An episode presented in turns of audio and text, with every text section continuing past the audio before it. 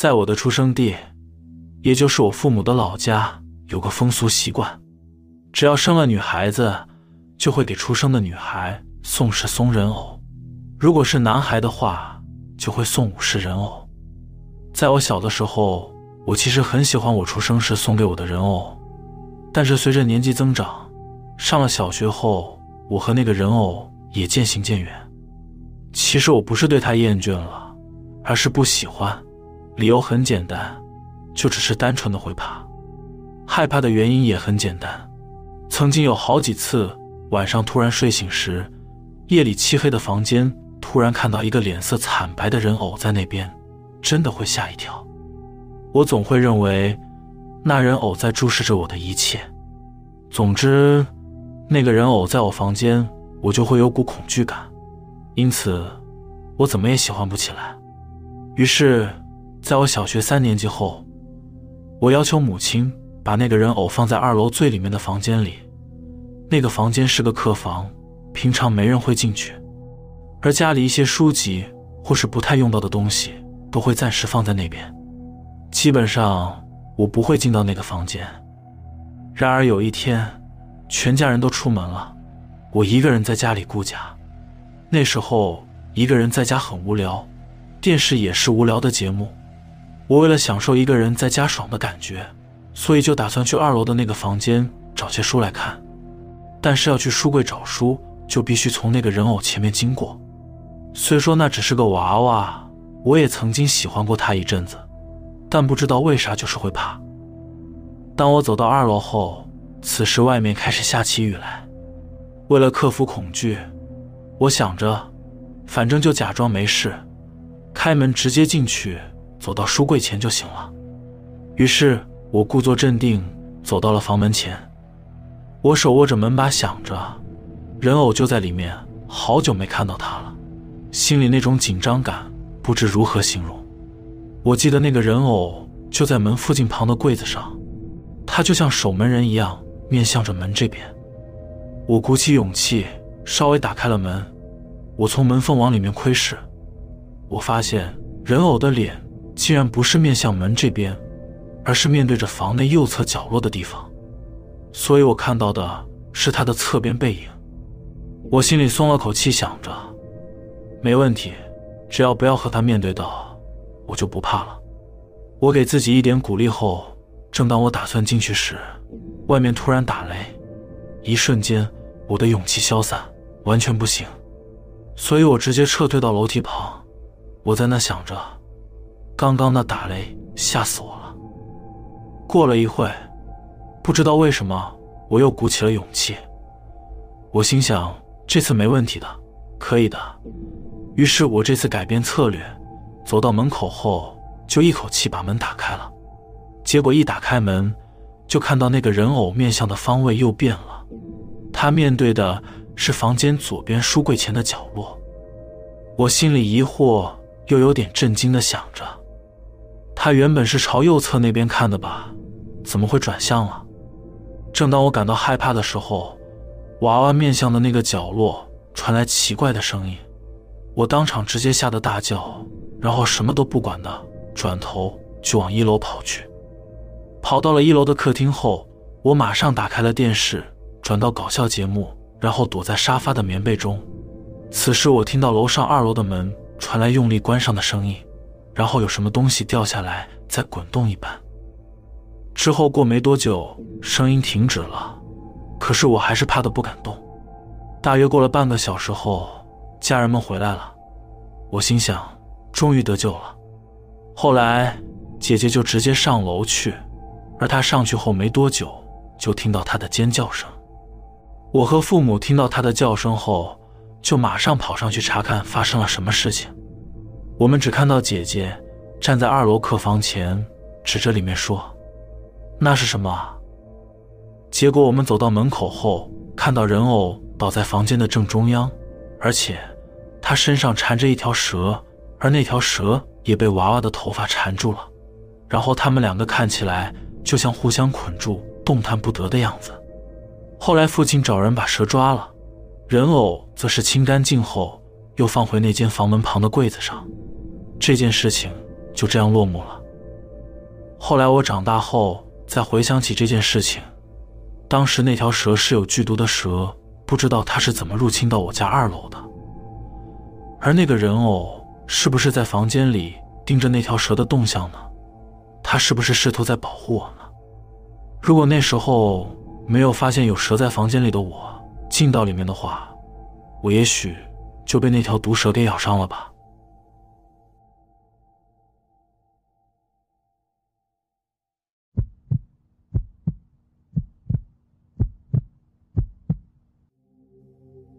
我的小学同学中有两个人是大家认可的问题学生，就叫他们为西川和尖田好了。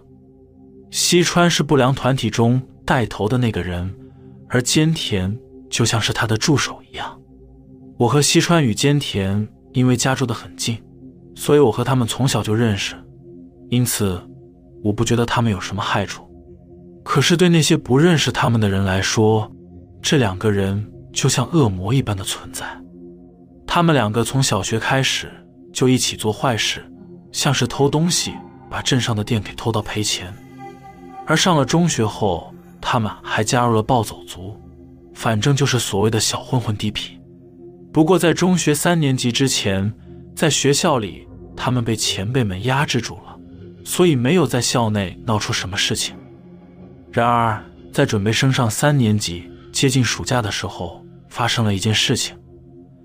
那时候听说我家附近有一间老房子要拆迁了，那是一座废墟，已经荒废好几十年，无人居住。那天，西川和兼田与他们几个不良分子的同伙，打算在拆除前潜入那栋房子看看。他们打算进去里面看有没有什么值钱的东西，然后偷去卖掉。虽然我不是他们的一员。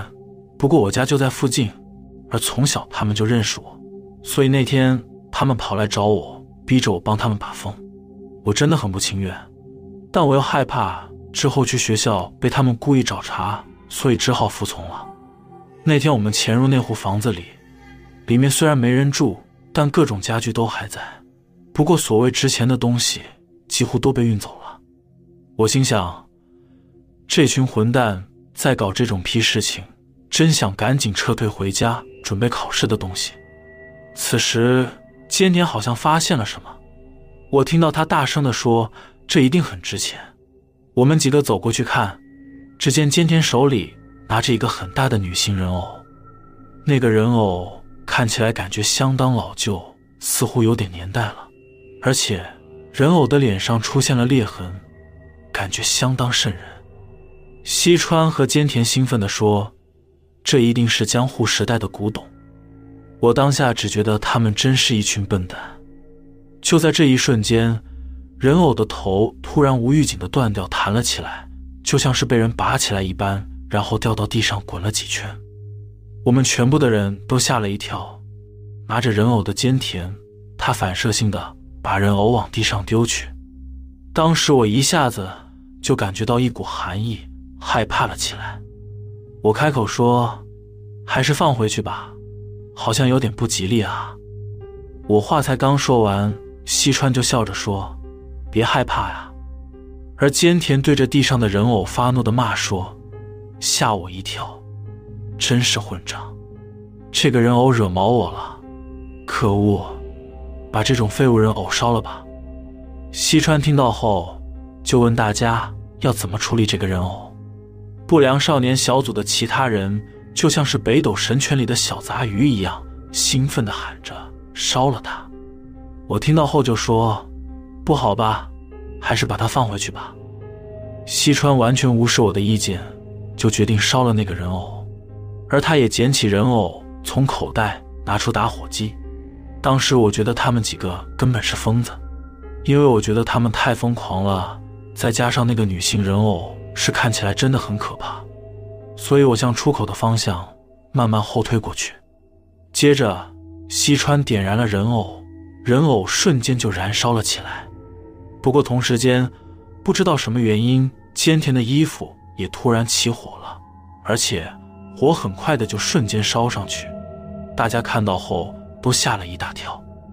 而就在我想要逃走的时候，上半身已经快变成火球的坚田大叫着乱窜，然后突然抱住了西川。西川和坚田两个人身上都着了火，变成火球逃窜到了院子里。与此同时，他们身旁的小喽啰直接抛弃了他们，开始向屋外大叫逃跑。我当下思考了一下，是要逃跑还是留下来。后来我留下来帮他们灭火。我看到庭院的池塘里有满是脏污的水，我直接就用水桶捞了那些脏水，往他们身上泼。好不容易总算把火熄灭了，西川和兼田两个人精疲力尽地躺在地上喘着。我想着，那个人偶呢？于是我就回到了屋内。我看到人偶躺在地上，但人偶身上的火早就已经灭了。虽然不知道人偶身上的火是怎么灭的，但保险起见，不能就这么放着。所以我拿着人偶，然后一边说着对不起。一边把娃娃放到厨房的水槽里，之后我骑着自行车冲回家，然后给西川和坚田家里打了电话，告知事情经过。西川和坚田的父母立刻赶到现场，因为怕自己孩子的恶行被警察和消防人员发现，所以他们没有报警，也没叫救护车，直接就叫了计程车，把他们两个人送去了医院。第二天开始，西川和坚田就向学校请假了。而暑假期间，那间房子就被拆除整平了。后来暑假结束，西川和兼田来到了学校，但他们看起来却十分悲惨。西川的脸左半边都是还未痊愈的疤痕，而且他看起来好像很痛苦。兼田则是头发没了，都是烧伤的痕迹，而他们那群不良团体也因此自然而然的就解散了。自从那次的事情之后，西川和兼田的人生就开始走下坡。兼田后来只能戴假发，毕业后他去上了美容学校，但是因为复原状况不佳，不能很好的使用剪刀，而感到忧郁和痛苦。十七岁的时候就突然失踪，音讯全无。西川则是在国中毕业后变成了一个小混混。我听说他后来因为贩毒被捕入狱。最后在狱中死亡，年仅二十一岁。我不确定他们之后的遭遇和那个人偶是否有关系，但是他们人生的转折点就是从火烧人偶那个时候开始的。我总觉得这是那个人偶对他们的惩罚，而我自从看到他们两个人的人生惨状后，现今的我还是会认为对待人偶不能草率。每当我经过卖人偶的店家时，也会因为害怕而不敢正视那些人偶。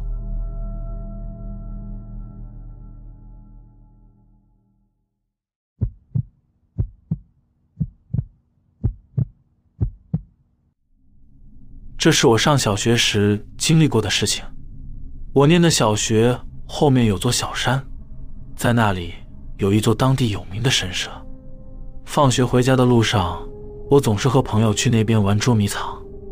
那天我们玩到了傍晚，捉迷藏也结束了。我和朋友在神社空地聚在一起，突然间，我们几个发现神社的赛钱箱旁边放着一个古老的女孩人偶。现在想来，那应该是要供养，或是有其他目的的人偶。其中一个朋友看到后就说：“怎么感觉很恐怖啊？”因为大家都觉得那里突然出现一个人偶很诡异。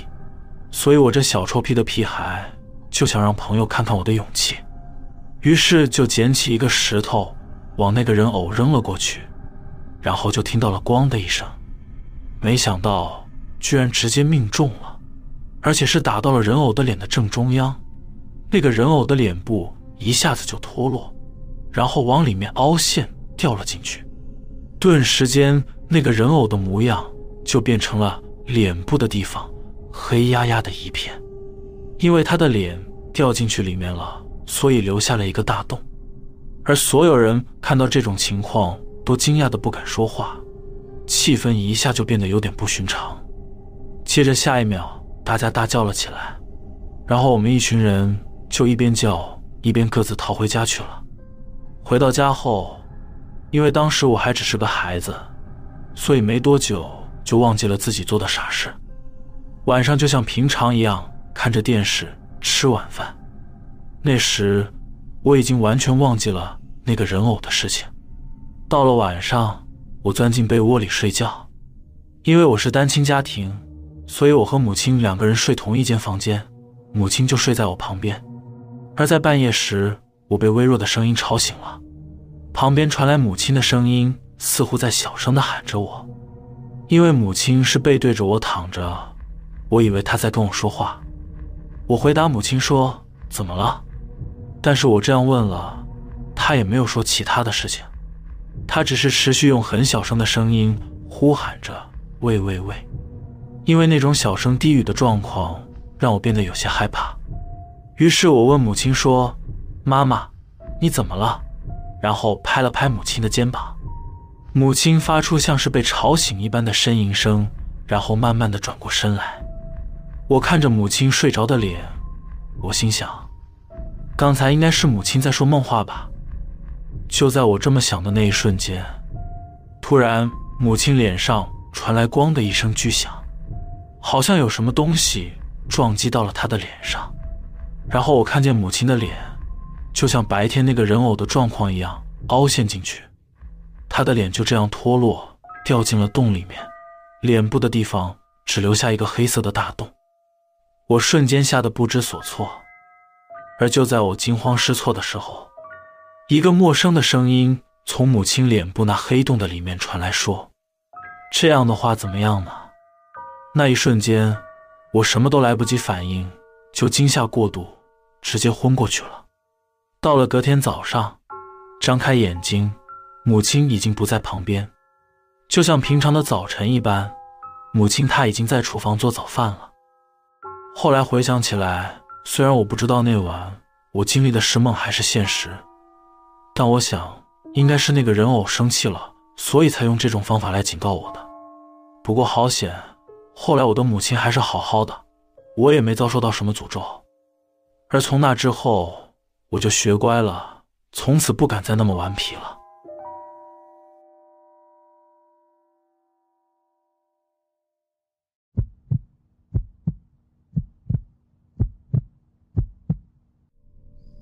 这个故事不太可怕，但发生了一些诡异的现象，所以我至今还是印象深刻。在我年纪还小，大概七八岁的时候，马上就要上一年级的暑假，我们全家搬到一个新的城市。因为到了新的地方，根本没认识的朋友，而当时我还小，所以我总是待在家中画画。我母亲偶尔才会带我到附近的公园和其他孩子玩耍，但公园认识的孩子。基本上都是一面之缘，很难再次遇到，所以我也没交到什么新朋友，平常也只能窝在家里一个人无聊。就在那年暑假过到一半的时候，我生日时，阿姨寄了一个娃娃给我，当做我的生日礼物。一开始打开，我第一眼看到就感觉娃娃好像有点旧。现在想想，当时阿姨刚出社会，经济状况其实养活自己就很辛苦了。还买娃娃给我，也许是勉强挤出钱在二手市场买的，也不一定。因为后来我也查过，那个娃娃在我收到的前几年就停产了。不过那时候收到礼物的我还是很开心，因为多了一个可以玩的东西。也因此那阵子我对那娃娃很着迷，我还给娃娃取名叫小树。那时候我在家，不管走到哪都会带着小树，就连吃饭时。都会让他坐在我旁边，反正就很像朋友一般。不过，就在我和小叔相处一个多礼拜后，我开始注意到一些奇怪的事情。每当我只要欺负他，对他做出一些嬉闹的动作时，例如把他的手硬转一圈，或是把他的脚从腰部往后折，又或者把他的头往后转时，我都会听到一个很小声的声音说着“好痛”。作为一个小孩子，基本上我是完全忽略了那些声音。只觉得那是我心里发出的声音，所以我都没怎么理会，继续玩。总之，娃娃会发出声音的事情经常发生，但我都认为那只是我自己心里的声音。一直到了暑假快结束时，那时候母亲依旧是偶尔会带我去公园散步玩耍。我在公园里认识了一个女生，叫彭子。彭子算是我的青梅竹马，她大我两岁。彭子家就在我家巷子底的转角处，因为住得很近，所以我就邀请他有空来我家玩。彭子也答应了。隔天，彭子马上就跑来我家找我玩。那天我们在二楼父母的房间里玩家家酒，我扮演爸爸，他演妈妈，而小树就是我们的小孩。玩了一段时间后，母亲叫我们下楼吃点心。当时因为我们两个都很入戏，为了摆脱现况去吃点心，必须有一个结束办家家酒的正当理由。于是彭子就掰了个理由说，小树因为欺负了附近的孩子，必须惩罚小树，因此提议说把他放到箱子里，让他待在里面反省，不准出来。当时我觉得很有趣，所以我也同意了。因此。我们两个就把小树放到壁橱里的杂物箱中，然后把盖子盖上。我们就离开了房间，跑到楼下吃点心。吃完点心后，我们在客厅看卡通，看到忘我。之后时间不早了，彭子就回家了。我们两个其实都忘记了娃娃在箱子的事情。而当天晚上，我早早就被赶上二楼睡觉。我一个人到了二楼的房间，关好灯后，侧躺在床上。在闭上眼睛前，我扫描了一下房间。忽然，我看到小树坐在我书桌的边缘，面向着我这边，似乎是在看着我。一开始我想说，平常我都会把它摆在旁边柜子上的，我什么时候把小树放在那里了？此时我突然才想到，今天彭子和我不是把它放到父母房间壁橱里的箱子里了吗？顿时间，我就吓得马上跳起来，然后跑下楼去。我问父母是不是他们把娃娃拿出来的，父母说他们根本不知道娃娃在壁橱的箱子里的事情。后来我把事情告诉他们，他们只是认为小孩子胡思乱想，所以不相信我说的话。可是因为我太害怕，所以我不敢回房间。父亲见状就说陪我上楼看看。我跟在父亲后面走到了房间，打开灯一看，桌上空荡荡的。什么也没有。父亲认为我只是把娃娃忘记在箱子里，产生了罪恶感，于是就提议去把娃娃救出来。所以我就跟着父亲去到他们的房间。一走进父母的房间，我就听到前面我提到过的，我在和小树玩时听过的那种小碎念声。那声音是从壁橱传来的，似乎是在说着“好黑啊”。这时我才知道，一直以来。那都不是我内心的声音。与此同时，父亲也停下了脚步，看来他也听到了。而我害怕的躲在父亲的身后。我和父亲两个人就蹑手蹑脚的慢慢走到壁橱前，然后父亲就快速的猛然打开壁橱。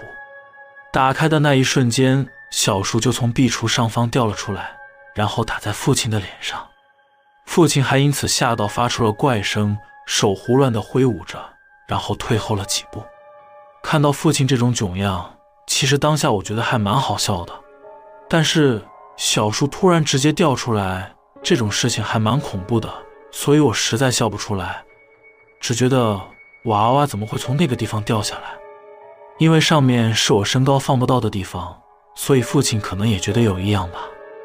之后，父亲就把娃娃捡起来，然后对我说。这娃娃别玩了，以后再给你买新的。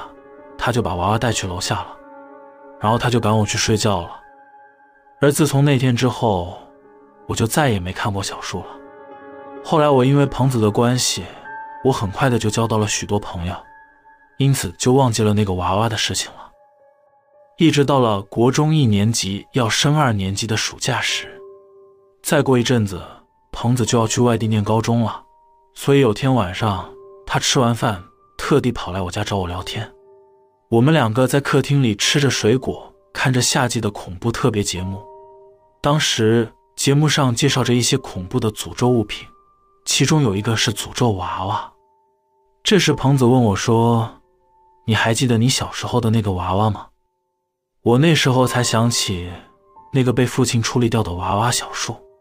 彭子继续告诉我说：“其实他一直记得那天。”我们在玩扮家家酒的时候，他总觉得那娃娃有股说不出来的古怪。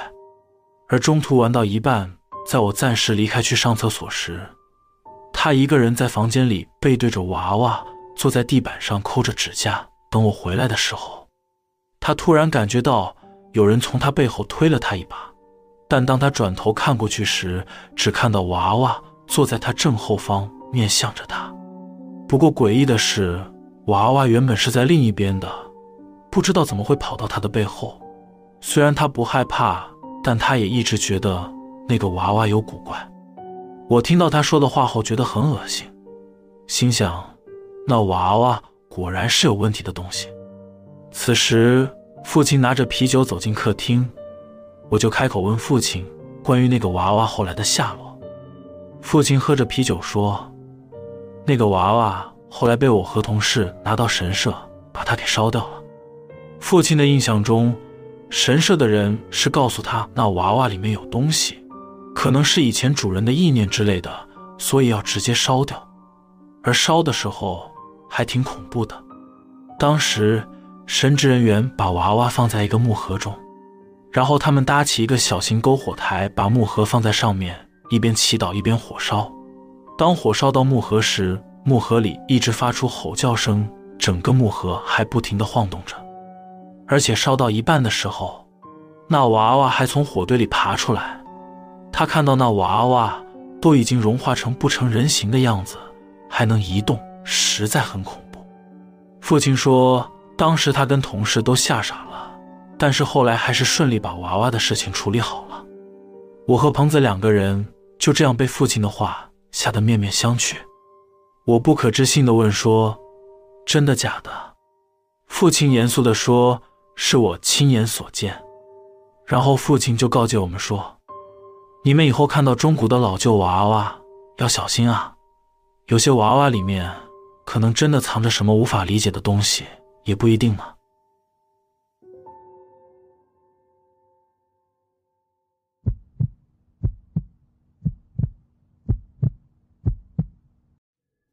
这件事是发生在我正在叛逆的高中时期。有天下午，放学回家，快到家门口时，我注意到我家对面那空下好几年的房子有人搬进去住了。他们是一对年轻的夫妇。经过他们家门口时，女主人很有礼貌地和我打招呼说他们是刚搬来的。我只是敷衍回应她一下，就回家去了。到了晚上，我念书念到一半，抬头看向窗外，我房间的窗户。是正对着对面那户人家某个房间的窗户，我看到对面那房间的窗户紧闭着，窗帘是拉上的，但透过里面灯光的照映之下，我能看见有个女孩的身影站在窗户前，一动也不动。我心想，看来对面新搬来的住户似乎还有个女儿，而自从他们搬进我家对面的房子后，晚上我就经常透过我房间的窗户，注视着正对面那个有小女孩的房间。我发现那房间的窗户是从来没有打开过，不过我总是能看到有个小女孩的影子在里面跑来跑去，要不然就是站在窗边不动，而且她可以站在那边维持好几个小时，这让我感到有些诡异，心里也有股不安感。而那阵子晚上深夜，我也突然开始被奇怪的梦所困扰，惊醒过来时都是全身汗流浃背。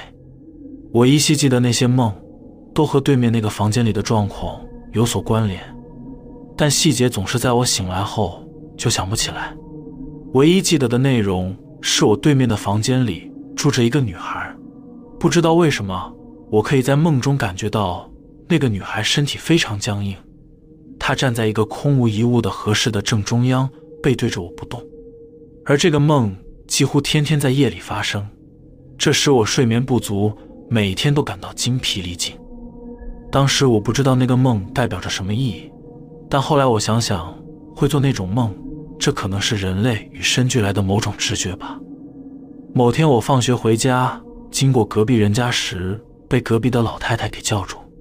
我家隔壁邻居是住一对年纪稍长的夫妇，那位老太太是个充满好奇心又有活力的人，她是那种对附近街坊邻居的事情都很了解的人。她总是偷听别人的话，或是打探着每户人家的隐私，就是个成天没事喜欢鸡婆八卦的老女人。当时我假装没听到她的搭讪，不想理她。忽然间，她从她家的庭院冲出来，抓住我的手臂，我吓了一跳。老太太脸上带着神秘又有点惊恐的表情，然后用低声的语气说：“她有话要告诉我，是关于我家对面那户人家的事情。她告诉我说，孩子啊，不要去接触对面那户人家的人，要小心注意，因为我看到了他们家的秘密，尤其是二楼你房间对面的那个房间。”不要好奇去想里面住着什么人，因为里面住的不是人。我在听完老太太的话后，整个白眼都快翻到外太空去了，没有理会她。当时我心里只是把她当做一个讲别人闲话的疯婆子。事后想想，我真的应该听那个老太太的话。到了隔天周末，我父母出门去享受他们两个人的世界，于是我就一个人留在家里顾家。在下午时，有人按了我家的门铃。透过玄关门的毛玻璃，我可以看到是个年轻的女人站在那里。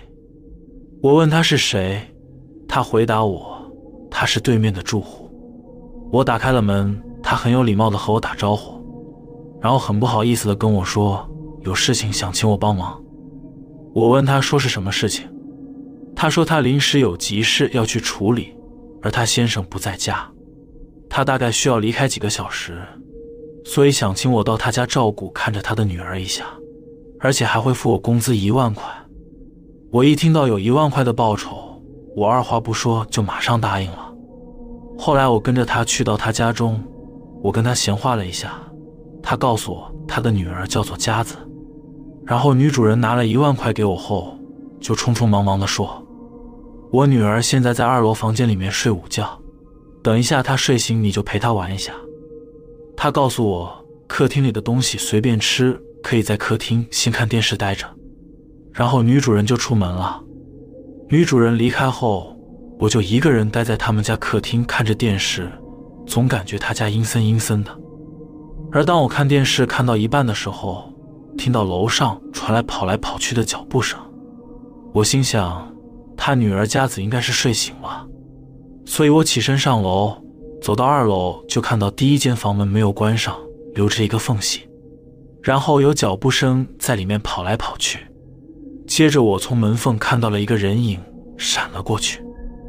我一边走过去一边说着：“佳子你好啊，我是住在对面的姐姐，你的母亲委托我来照顾你。”此时房间很安静，没有任何回应。然后我慢慢的往门前走去时。房间里传来一个小女生的声音，说：“姐姐陪我玩。”我回答她说：“好啊。”接着我来到门前，把门推开。一打开门，我察觉到一股奇怪的气氛。没开灯的房间里异常的寒冷，而我看见一个小女孩的身影背对着我，站在窗户前，面向窗外，看起来像是在看着窗外的风景。可是诡异的是，窗户和窗帘都是关上的。而且我还闻到了一种恶心的臭味，在房间门口附近，我看见我的脚边堆着一些腐烂的食物，看来臭味是那些食物传来的。我走进房间，一边靠近站在窗边的佳子，一边环视了一下房间。我发现这个房间好像是在我梦中出现的那个房间。然后我来到了佳子的身后，我对她说：“我们去楼下玩吧。”而正当我手拍在他的肩膀上时，我感觉到他身体硬邦邦的，没有人类肌肉的柔软，而且他的身体是一种刺骨的冰冷。我稍微用了一点力，想让他转过身来，一出力，只见他上半身像是断掉一样，整个摔在地上。这种突袭式的状况让我措手不及，我只是本能的吓到大叫，往后跳开。我仔细看了那摔在地上的上半身，那根本不是人，而是一个像是人体模型的人偶，它断成了两半，而且那个人体模型人偶倒在地上时是面部朝上的，他的脸上画着歪七扭八的五官，然后正中间写着“家子”两个大字。看到这种情况，我脸颊上冒出许多讨人厌的汗水，胃部也在不停的翻腾。感觉自己都快吐出来了，我心想这是什么鬼东西？我吓得不知所措，只知道得快点离开这里。正当我转身跑到房门外时，我听到身后的房间里传来一个小女生用着生气的语气说：“你不是要陪我玩吗？”我战战兢兢地回头看过去，什么人也没有，只有那断成两半的人体模型人偶，上半身躺在地上，下半身在窗前。但令我害怕的是，他的下半身原本是朝向窗户外面的方向，现在却是面向我这边。我整个人马上就头皮发麻，二话不说就直接往楼下跑去。跑到一楼后，我听到楼上传来用力又快速的脚步声，往楼梯这边冲刺过来。我真的吓惨了，我头也不回的直接逃离那个房子。逃到路上的我气喘吁吁。一直无法平静下来，手脚无法控制的不停抖着。此时，我家隔壁的老太太在她家门口看到了我，她喊着我的名字，要我过去。我走到她家门口，她问我说：“你怎么从那里出来？你还好吧？没事吧？”我心脏跳得厉害，手揪着紧绷的胸口，不停冒着冷汗，整个人气喘吁吁的说不出话来。老太太说：“孩子啊，就跟你说了，要小心啊！”我真的很后悔当初没听他的警告。我想不通，那人体模型人偶到底是怎么回事。我很害怕自己会遭遇诅咒或是厄运。之后，老太太拿了一堆盐在我身上撒着，撒了我全身都是盐巴，然后要我快回家去。后来，我就把一万块。丢进对面人家的邮箱内后，就躲回家去了。回到家中后，我一个人待在房间，坐在书桌前，然后盯着窗外，看着对面那户人家二楼的那个房间的窗户，想着刚刚在那房间里发生的事情是怎么回事。此时，我发现对面那个房间的窗帘慢慢拉开，然后窗户缓缓地打开了一个缝隙，然后一个人影在窗户的缝隙间缓缓地露了出来。那乱七八糟的乱画五官，脸上写着“家”字两字的人偶的脸露出一半，面对着我这里。我吓得赶紧关上窗户，拉上窗帘，然后躲到棉被里，直到父母亲回来。这件事情我都没有跟父母说。而那天晚上，有人来按了门铃，母亲去开了门。我站在母亲后面不远的地方，看着是谁。打开了门，是对面的女主人。她带着伴手礼送给我们，说什么这是我帮忙照顾她家小孩的一点心意，而我只是什么话都没说，盯着他看。他在玄关外面看到我后，还笑笑的跟我打招呼说谢谢。我只是回应几句客套话，敷衍了他后，就赶紧跑回二楼房间去。我站在我房间的窗户旁，看着那女主人慢慢的步行往他家走去。不过就在他要进门时，他转头过来。抬头望向我的房间，和我对到了眼。他恶狠狠地看着我，然后对我比了一个不准说出去的闭嘴手势，就转身进到他家去了。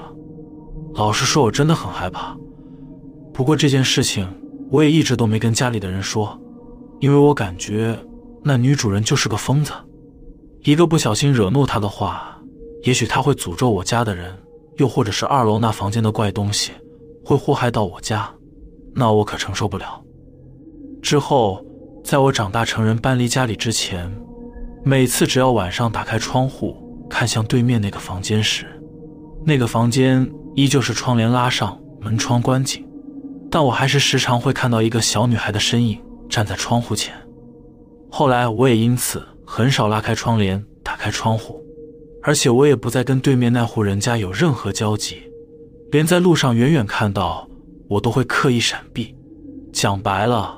我就是胆小害怕，不过至今我还是很恐惧，因为那户人家现在还住在我父母家的对面。前阵子我带着孩子回去看父母，打算在父母家住两天。晚上我在整理我以前的房间时，打开窗帘和窗户，看向对面二楼的房间，那里依旧是窗户紧闭窗帘拉上但有个小女孩的身影也是老样子站在那个窗户前。我想那应该还是那个夹子吧。不过令人恐惧的是那个人影正在朝着我这边挥着手。他似乎是知道我回家了而且也知道我正看着他那边。而当时我看着他的人影对我这边挥着手的样子似乎是在传递着讯息对我说对面的姐姐过来陪我一起玩吧。